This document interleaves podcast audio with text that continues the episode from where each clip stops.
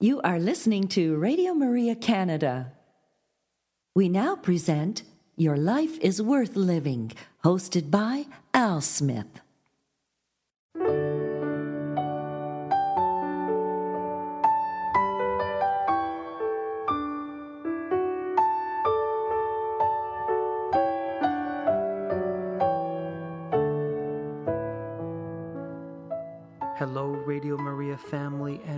Welcome to this week's edition of Your Life is Worth Living Reflections from the Venerable Archbishop Fulton J. Sheen. For over 50 years, Archbishop Sheen captivated audiences on both radio and television. Millions tuned in each week to hear his messages of hope and encouragement. On this week's broadcast, we will share a few of those reflections with you. And so we'd encourage you to sit back and relax and enjoy one of the greatest communicators of our time, the Venerable Archbishop Fulton J. Sheen.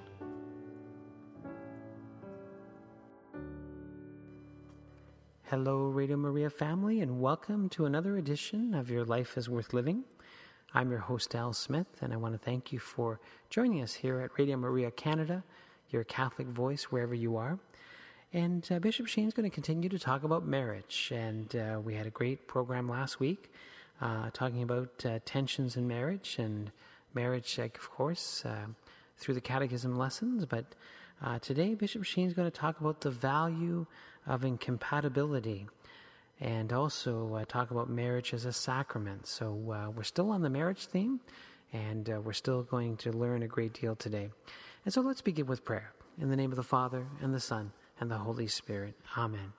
Hail Mary, full of grace, the Lord is with thee. Blessed art thou among women, and blessed is the fruit of thy womb, Jesus. Holy Mary, Mother of God, pray for us sinners, now and at the hour of our death. Amen. Our Lady, Seat of Wisdom, pray for us. Please enjoy now this reflection from the television series Life is Worth Living from the 1950s entitled The Value of Incompatibility. May I present to you the Venerable Archbishop Fulton J. Sheen. Friends, it is evident from the night's title that it has something to do with marriage. And before speaking of incompatibility, some very nice compatibles. President Harding was once asked at what age he thought that a woman was most beautiful. His answer was, the age of my wife. And I think that the most beautiful toast that I ever heard to a wife from a husband was the following. It was a wedding anniversary. And the husband stood up to toast his wife. You must wait for the end of the sentence in this because you could be shocked when it's halfway through. And he toasted his wife, saying, Here's to a face that would stop a clock and bid all time stand still that we might contemplate her beauty.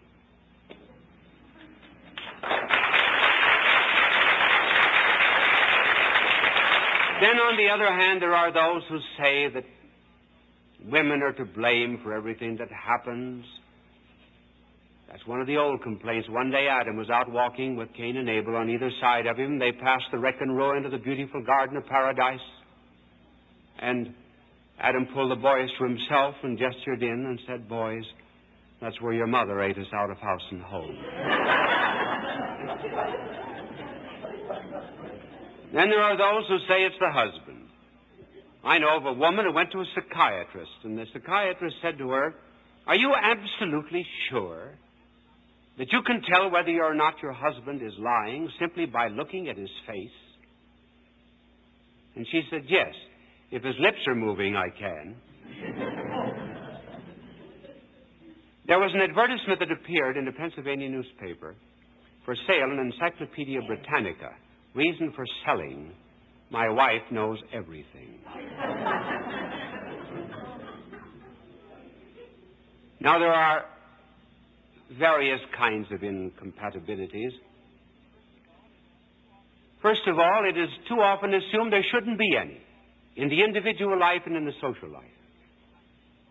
There's an assumption abroad among so many that, well, if we suffer from any kind of tension, we're abnormal. No, we're not abnormal if we have certain tensions. It's part of our fallen human nature. We're just built that way. For example, a tension between body and soul. They have different landing fields, different kinds of pleasures. And then there's also in every individual a tension between what he is and what he ought to be, between his existence and his ideals.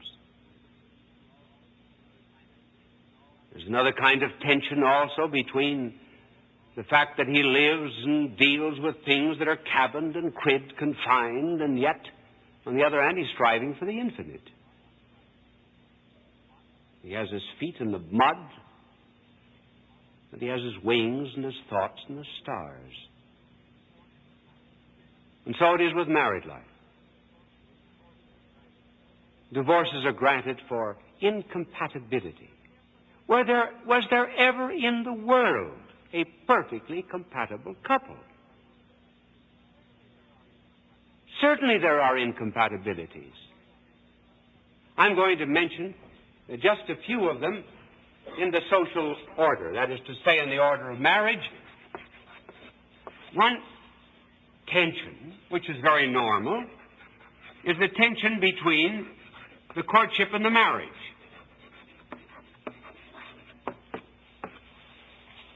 In the courtship, there's always an emphasis upon things that are held in common.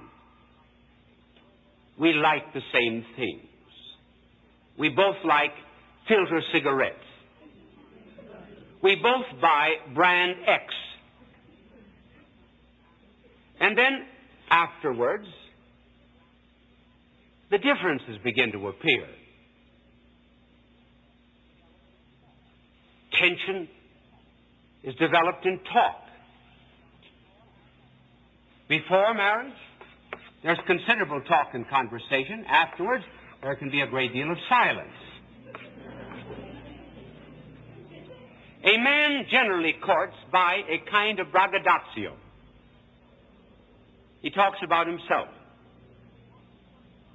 And a woman courts by listening.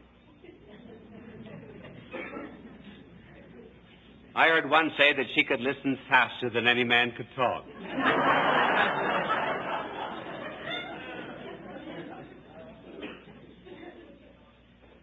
so she allows the man to expand his ego. And then afterwards, there come great silences. Not many things that are held in common. He comes home and he said, I just got a $50,000 contract today. And she says, How do you want your eggs?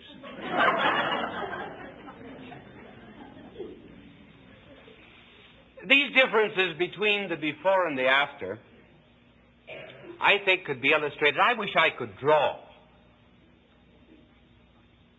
And perhaps somebody could make a cartoon of this someday.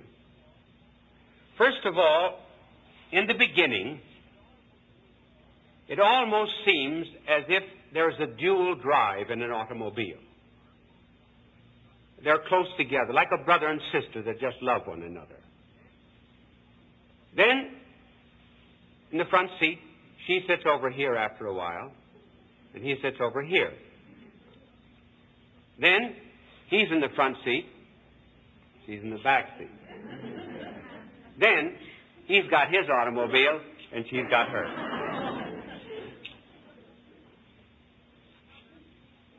Another is a tension of sex and love.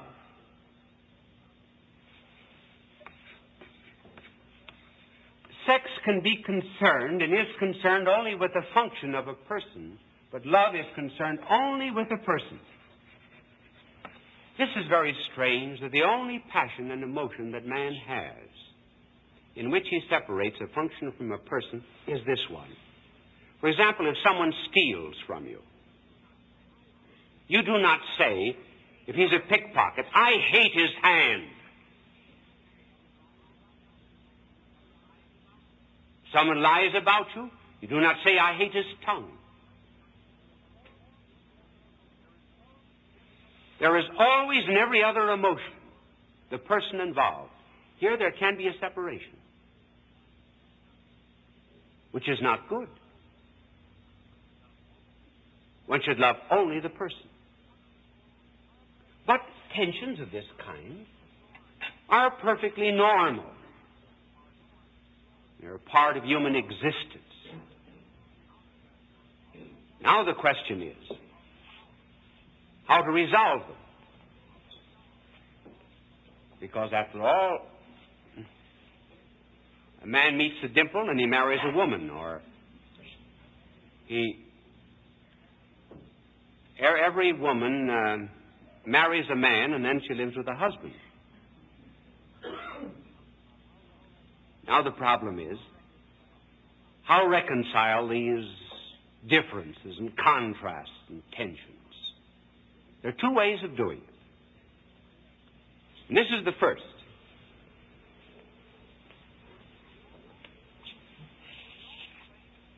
The only way that one can ever escape from mediocrity,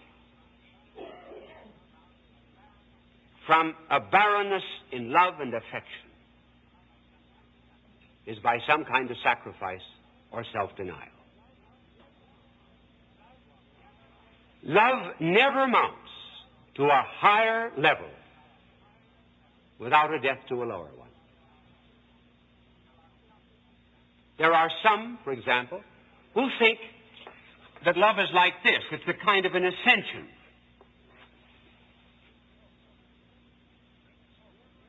A great progress.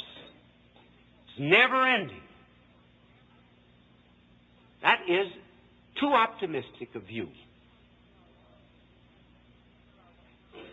Then there are those who take the opposite view and who hold that love is like this.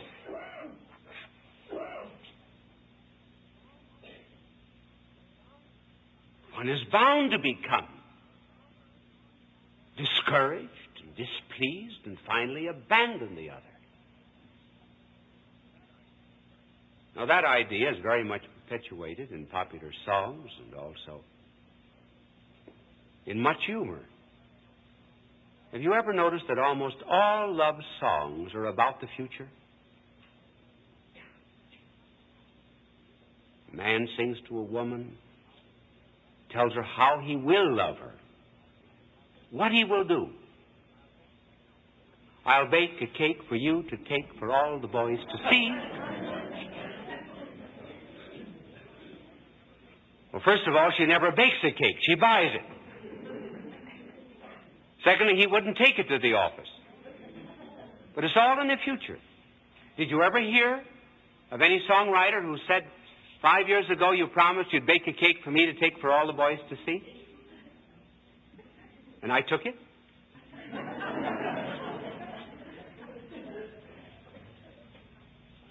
that kind of song does perpetuate this impression that love is nothing but a descent. Actually, Married love is a kind of a balance between the two. It's say. it's a kind of a life of ups and downs. Moments of exaltation, moments of depression. But we still have not answered the question as to how to bring it to a higher level. This is the answer. It goes to a higher level through a sacrifice.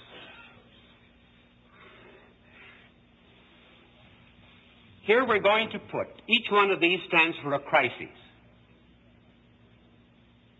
kind of a difficulty in marriage.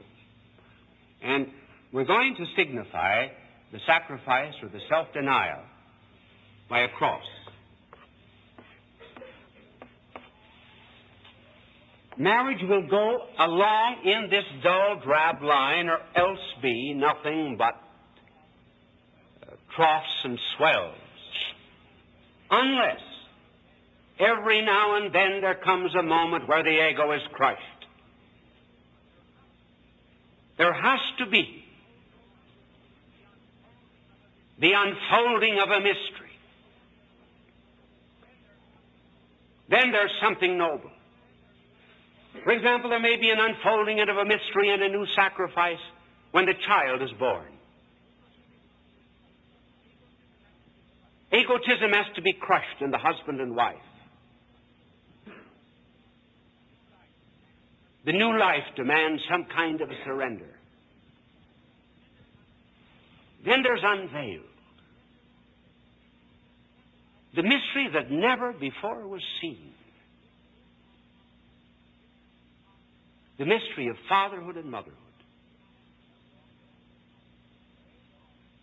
Then later on there comes another, which is the education of the children, the training them along moral and religious lines. And here a new mystery in each is manifested, namely what might be called mothercraft and fathercraft. Married love of this kind is not just an ascension, really, but it's a series of breaks in which one does, does prove that the only truly progressive thing in all the world is love.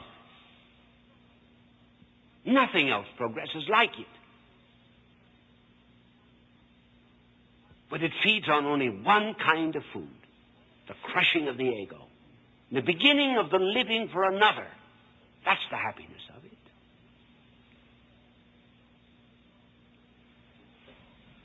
Now, this law that I've given here actually applies to all kinds of love. I'm speaking about married love. It applies to spiritual love just as well. Take, for example, anyone like myself. We're dedicated to God. We can become mediocre too. Yes, when we first begin, we can think that, oh yes, sanctity and holiness is going to be very easy. Or we may fall into the error of believing that, well, we'll just let ourselves go. Or we may fall into, into moments of great zeal and then of barrenness. Where our lives may be mediocre, neither hot nor cold, which God said He would vomit us out of His mouth. How is it that we get out of this trough of ordinariness?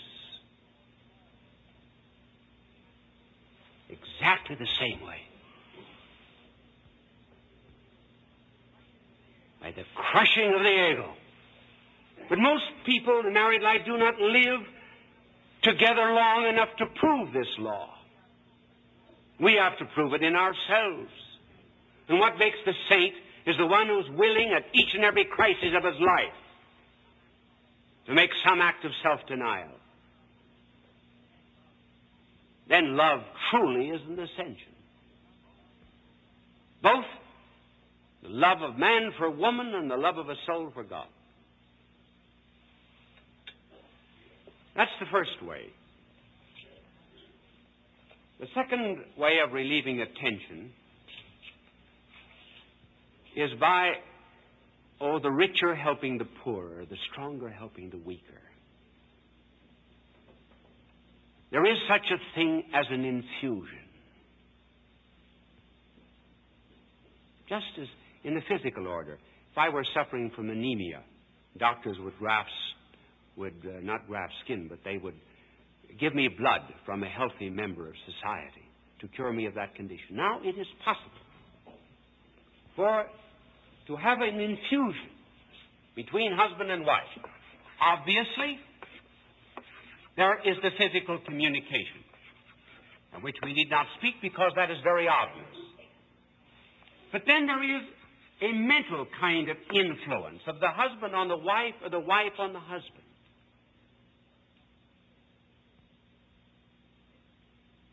This takes place maybe when a wife will lead a husband away from alcoholism, agnosticism, infidelity, whatever you please.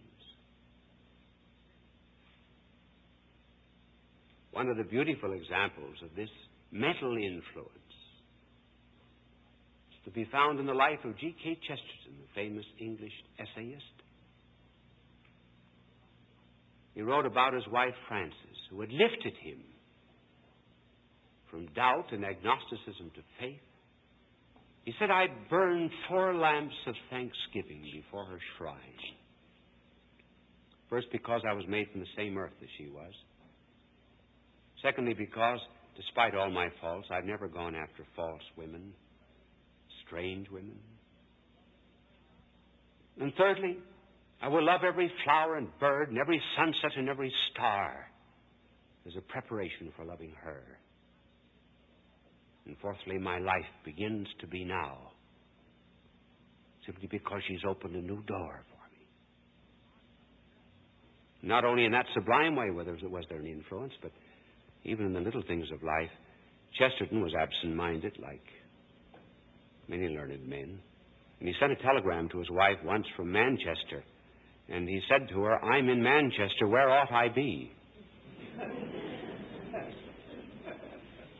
Then there's another kind of influence, which is the most important of all, and that is what might be called a spiritual infusion. St. Paul speaks of that. He says, The believing wife sanctifieth the unbelieving husband. The unbelieving, uh, the believing husband sanctifieth the unbelieving wife. In other words, the faith, the goodness, the virtue will pass from one to the other. If the husband were sick of pneumonia, would the wife walk out? Well, he may have moral pneumonia. Should she abandon him? Should she not nurse him spiritually? And this is the spiritual contact of which Paul speaks. And a beautiful example of that is in the case of Dr. Leseur, who was a very famous doctor of Paris at the turn of the century, and he married just an ordinarily good religious woman Dr. Leseur was not only interested in medicine, he was also the editor of an atheistic uh, newspaper of Paris, to which he devoted most of his time. And in 1905, his wife was taken sick, and she tossed on a bed of pain from 1905 to 1914 in the month of May, when she died. And she said to her husband when she was dying, Felix, when I am dead, you will become a Dominican priest.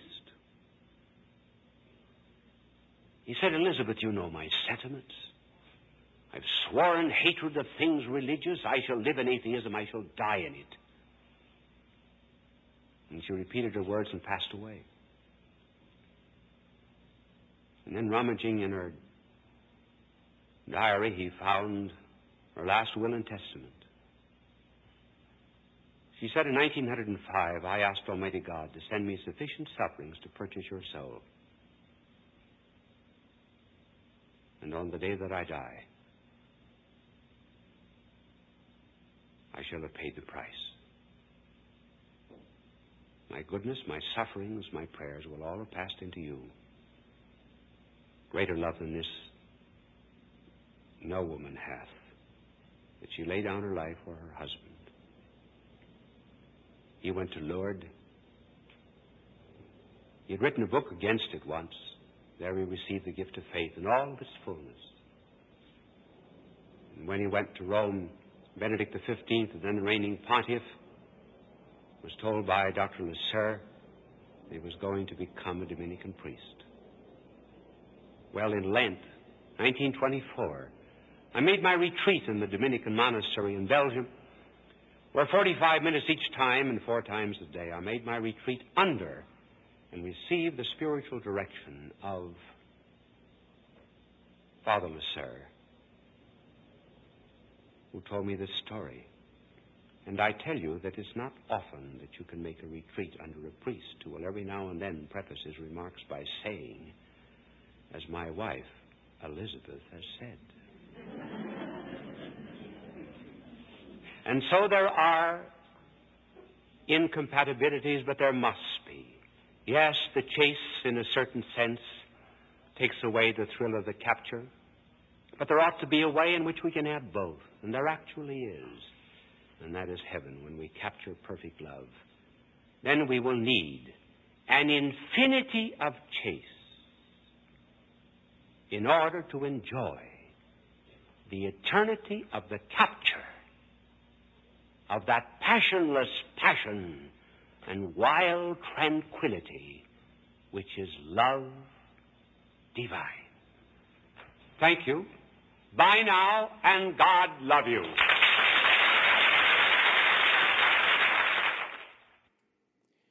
Our sincere thanks to the Fulton J. Sheen Company, who has given us permission to share these broadcasts with you today.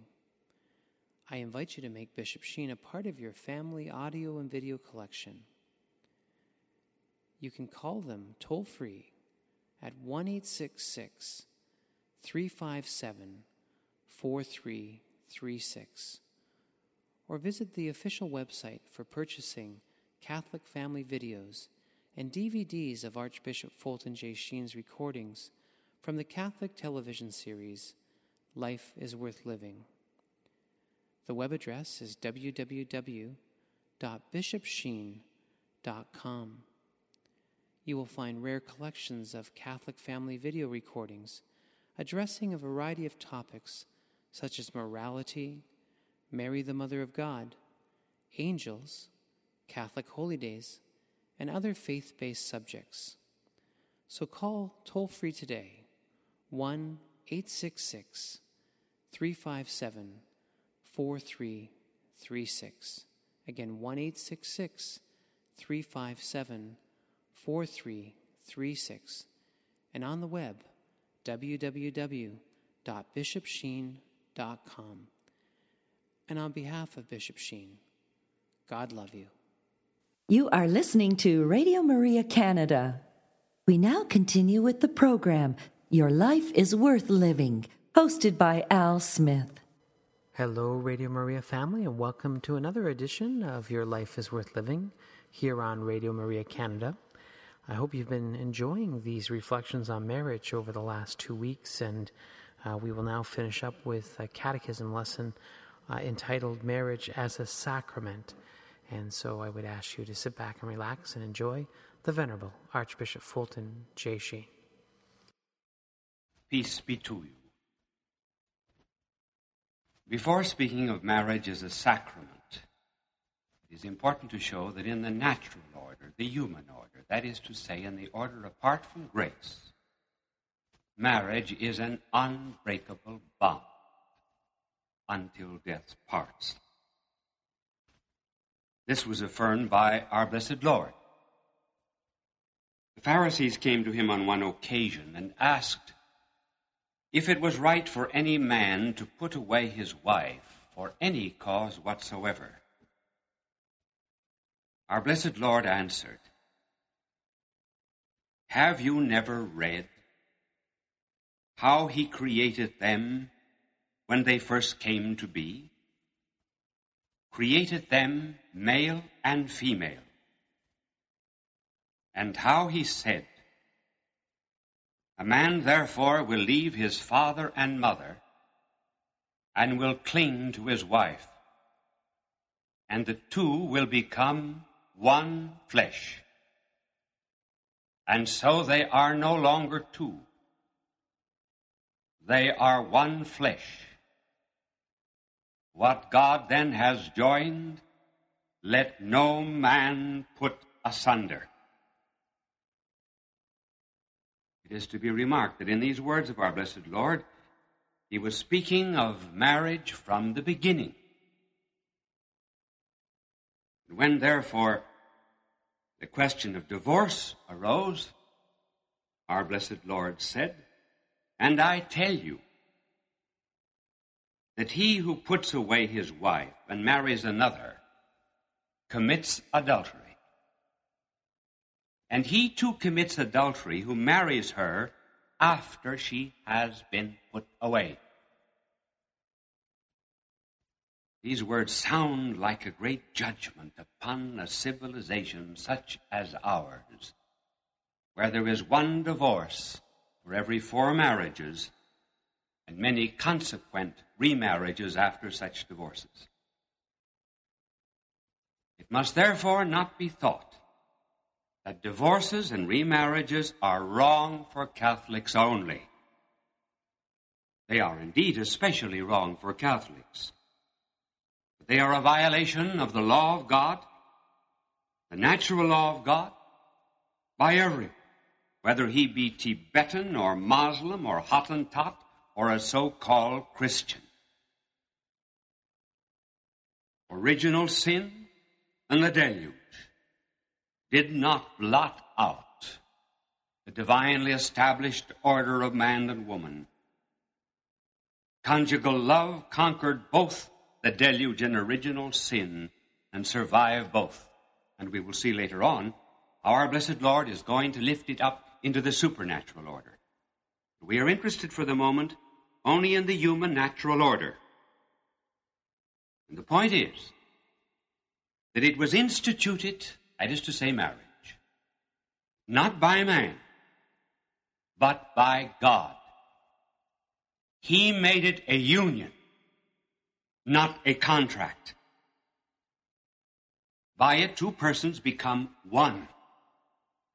They become spiritually, mentally, and physically united.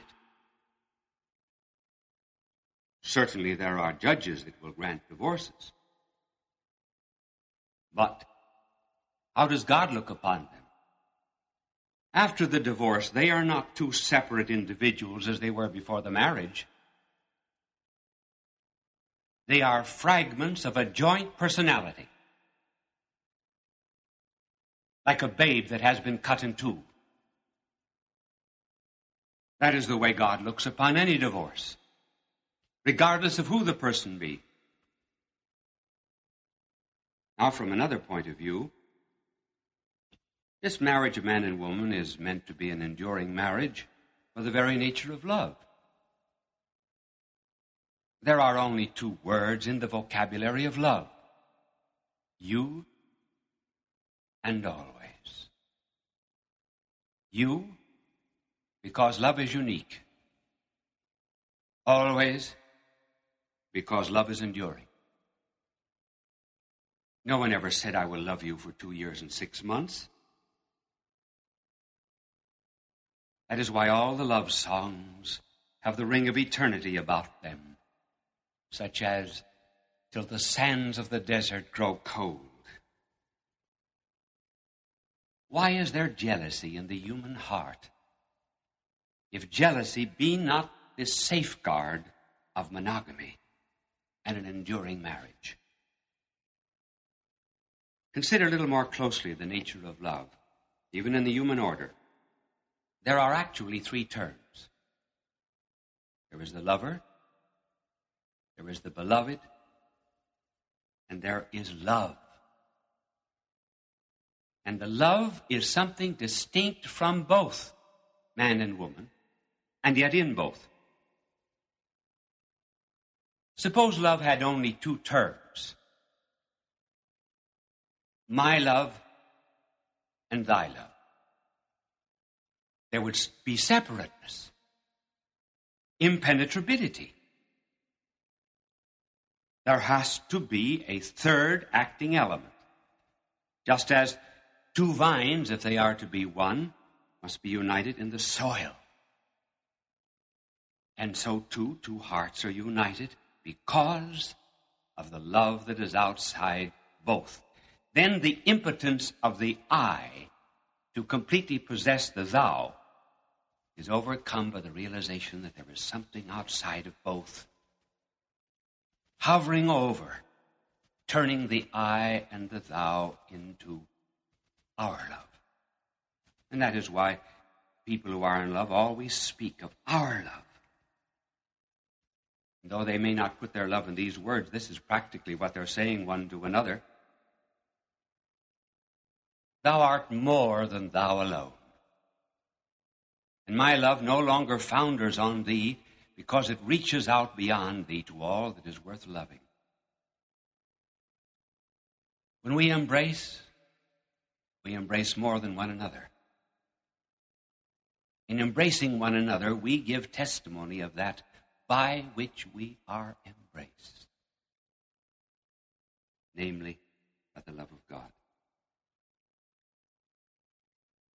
God gave to man a helpmate. As the book of Genesis put it, man and woman both he created them. Now notice how he made them to complement one another. Never once admitting any such thing as a separation. Man is made by God, and woman is made by God from man. As God is present at the creation of the world, so man is present, though in ecstasy or sleep, at the creation of a woman. Because man comes directly from God, he has more initiative, power, and creativeness. Woman, however, coming from God through the ecstasy of man, has intuition, response, acceptance, submission, cooperation. Man lives more in the external world because he was made from dust. He is close to nature.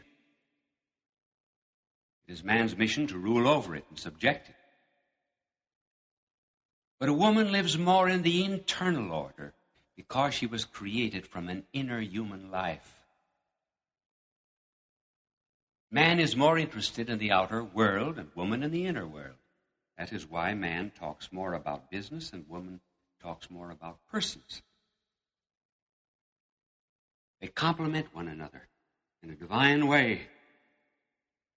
And so when God made them, the book of Genesis puts it, it is not well that man should be without companionship. I will give him a mate of his own kind. The divine creation, therefore, of the two sexes is suggested as essential from the point of view of fellowship. A helpmate does not mean inferiority, but differences that complement one another, like a bow and a violin. Therefore, you see, marriage is not just a contract, it is a union and a union that has been made by God, and a union that endures until death. Here we are limiting ourselves to the human order. But you know very well from this encyclopedia of Catholic knowledge so far that there is not only a natural order, there's also a supernatural order. We live not only in the order of the human, but we can also live in the order of the divine. In addition to physical life, there is biological, or rather, supernatural life, which is grace. And grace is that participation in the divine nature by which our intellects are illumined with faith and our wills are strengthened with power our blessed Lord, coming to this earth, bringing divine life, being the source of grace through his passion, death, resurrection, and ascension, makes marriage a sacrament. That is to say, now to those who are united in his church, he gives them the grace, the strength, the power to live out their mutual existences.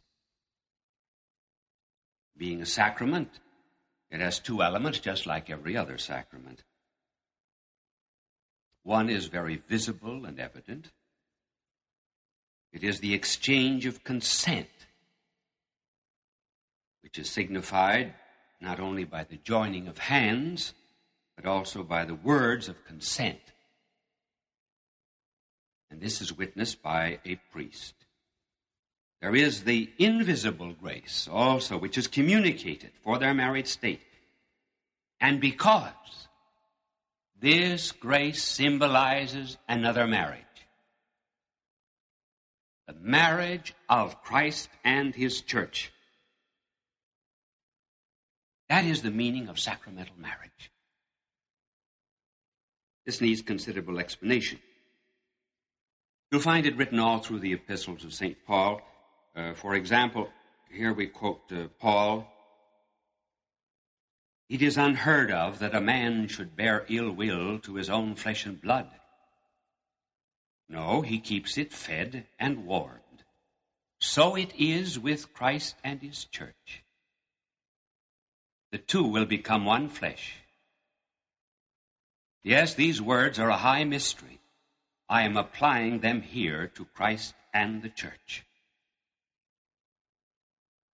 And he says in another place, Husbands, love your wives. Now, how? As Christ loves the church. We come here to a very profound reason. As St. Paul calls it, as you see, a high mystery. A reason why the marriage of baptized persons in the church signifies another marriage. Well, all through the Old Testament and in the New, God expresses his relationship with man in terms of nuptials. In the Old Testament, God always spoke of himself as the bridegroom, as the husband of Israel, which was the Kahal. So Israel, or the chosen people, or the Kahal, was considered by God in the Old Testament as the bride of God. If we had time, we would give you many, many passages in the Old Testament to show how God could find no other symbol of his love for the Kahal and for Israel and for the vehicle of his revelation uh, than the symbolism of married love. In the due course of time, God becomes man. In other words, the bridegroom becomes a man. Did our Lord ever call himself the bridegroom? Yes, he did. And he did it in such a very natural way that the people were not at all astounded when they heard him. Because they knew the background of God being related to their people as the bridegroom. One of the occasions in which our blessed Lord spoke of himself that way was uh, when a question was hurled at him as to why his disciples did not fast, whereas the disciples of John the Baptist did fast. The answer of our Lord was, Can you expect the men of the bridegroom's company to go fasting when the bridegroom is still with them? And he went on to say that the bridegroom would be taken away. John the Baptist called himself the friend of the bridegroom. In other words, a kind of best man. I think there's beautiful mystery hidden somewhere in the marriage feast of Cana. Our Lord began his public life by assisting at that marriage feast to typify that his relationship with his church would be exactly like the relationship unfolded in the Old Testament. And when therefore the old Kahal of Israel became the new Kahal or the church or the new Israel through redemption and Pentecost, we had the continuation of this symbolism. Eve was the continuation of the body of man. Bone of his bone, flesh of his flesh. What is the church? The church in the New Testament is described as the new Eve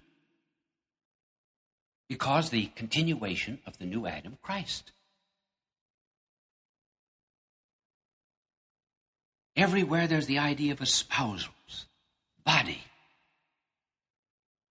oneness, But we must get first things first.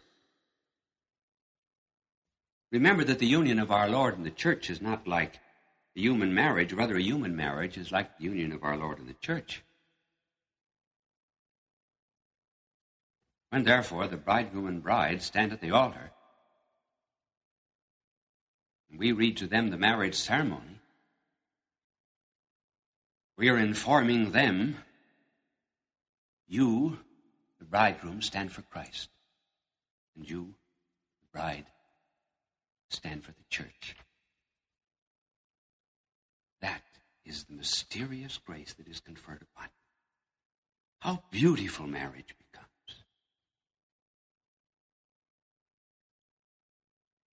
Scripture also goes on to tell us that just as Christ is the head of the church, so man is the head of a woman. Perhaps I should have put that the other way around. Suppose I just said that man is the head of woman. Uh, very often, when women read that passage in Scripture, they do not like it. But they should read what follows that man is the head of a woman in exactly the same way that Christ is the head of the church. Now, how was our Lord the head of the church? The head of his bride? Well, he was the head by dying and sacrificing himself and pouring out his blood. The headship was based upon self forgetfulness for the sake of the beloved. Now, how is the wife related to the husband?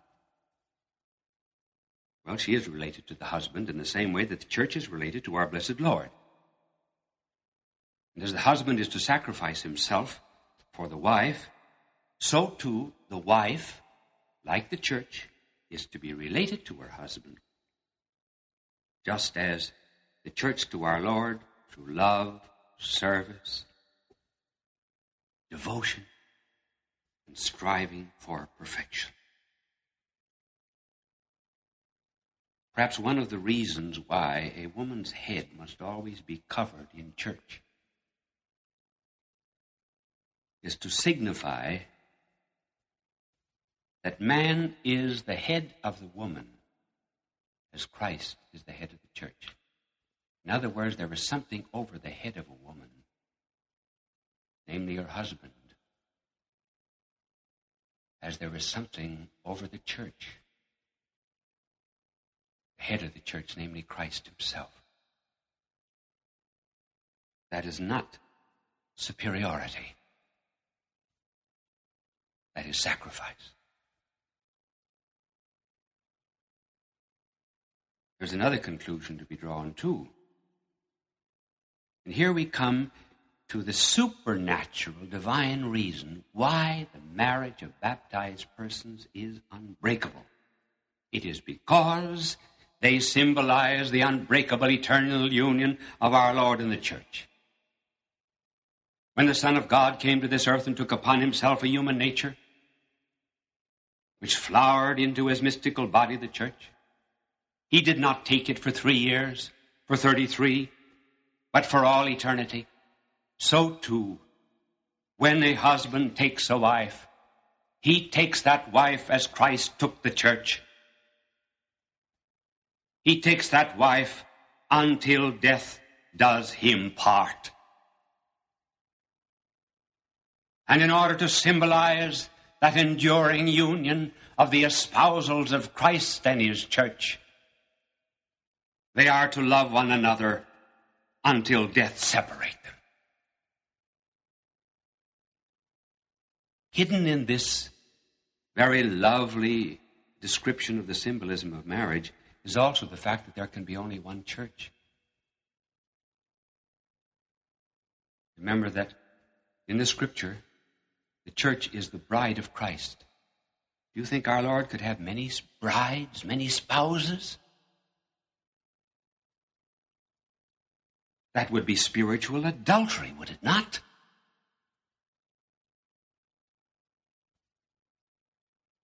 He does not have 200 varieties of spouses or churches. There is one spouse. There is one church. And that union continues forever. That, then, is the reason why the marriage of husband and wife is unbreakable in the sacramental order.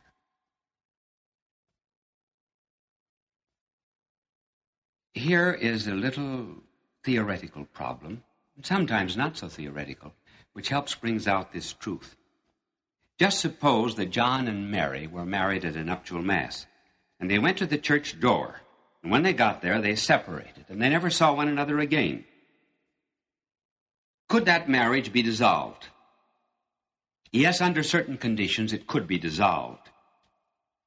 Uh, that is called a marriage ratum non consummatum. That is to say, it is a marriage that was ratified in the church, but it was never consummated by union of two in one flesh. Now, why could that be dissolved under certain conditions? Simply because the union of a husband and wife in a marriage that is only ratified but not consummated is something like the union of the individual soul and Christ by grace. And the individual soul very often is separated from Christ through sin. There can be a falling out of that union. But where you have a marriage that is not only ratified but also consummated, there the symbolism is not the union of the individual soul and Christ, but the symbolism of the union of Christ and his spouse, the church, and those two can never be separated, and therefore their marriage is absolutely unbreakable. How beautiful marriage is in the church. Fidelity is an engagement with the future. And when that future is eternity, when the soul knows that it cannot be saved unless it is faithful to the spouse, it remains faithful, even in the midst of trial. That God's love is never withdrawn from His church, so too the love of husband and wife are never withdrawn one from another. It is made in the full consciousness that their love is a proclamation to the world of another marriage. A marriage that gives us joy and happiness. The beautiful union of Christ and his bride, the church.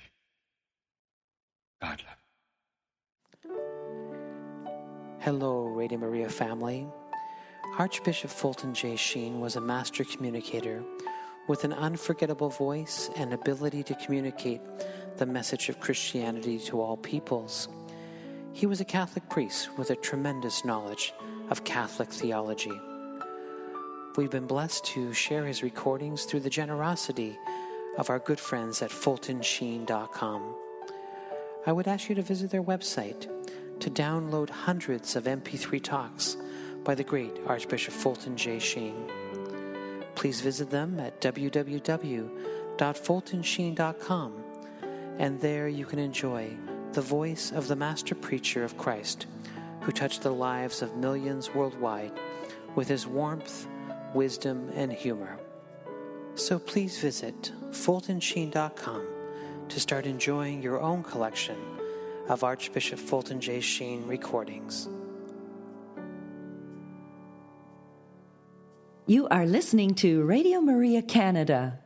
We now continue with the program Your Life is Worth Living, hosted by Al Smith. Well, my dear Radio Maria family, our hour has come to an end, and I hope that you've enjoyed these reflections. And, um, you know, it is a blessing to learn our faith. Um, you know, a lot of us, uh, once we're done our catechism lessons in grade school or our confirmation class, uh, that seems to be it. And it's nice to pick up the books uh, once again and to relearn our faith. Um, and of course, we are blessed to have uh, good friends at FultonSheen.com share with us these quality audio recordings. And so until next week, may the Lord bless you and keep you. May the Lord let his face shine upon you and be gracious to you. May the Lord look upon you kindly and bring you peace. You have been listening to Your Life is Worth Living, hosted by Al Smith, here on Radio Maria Canada.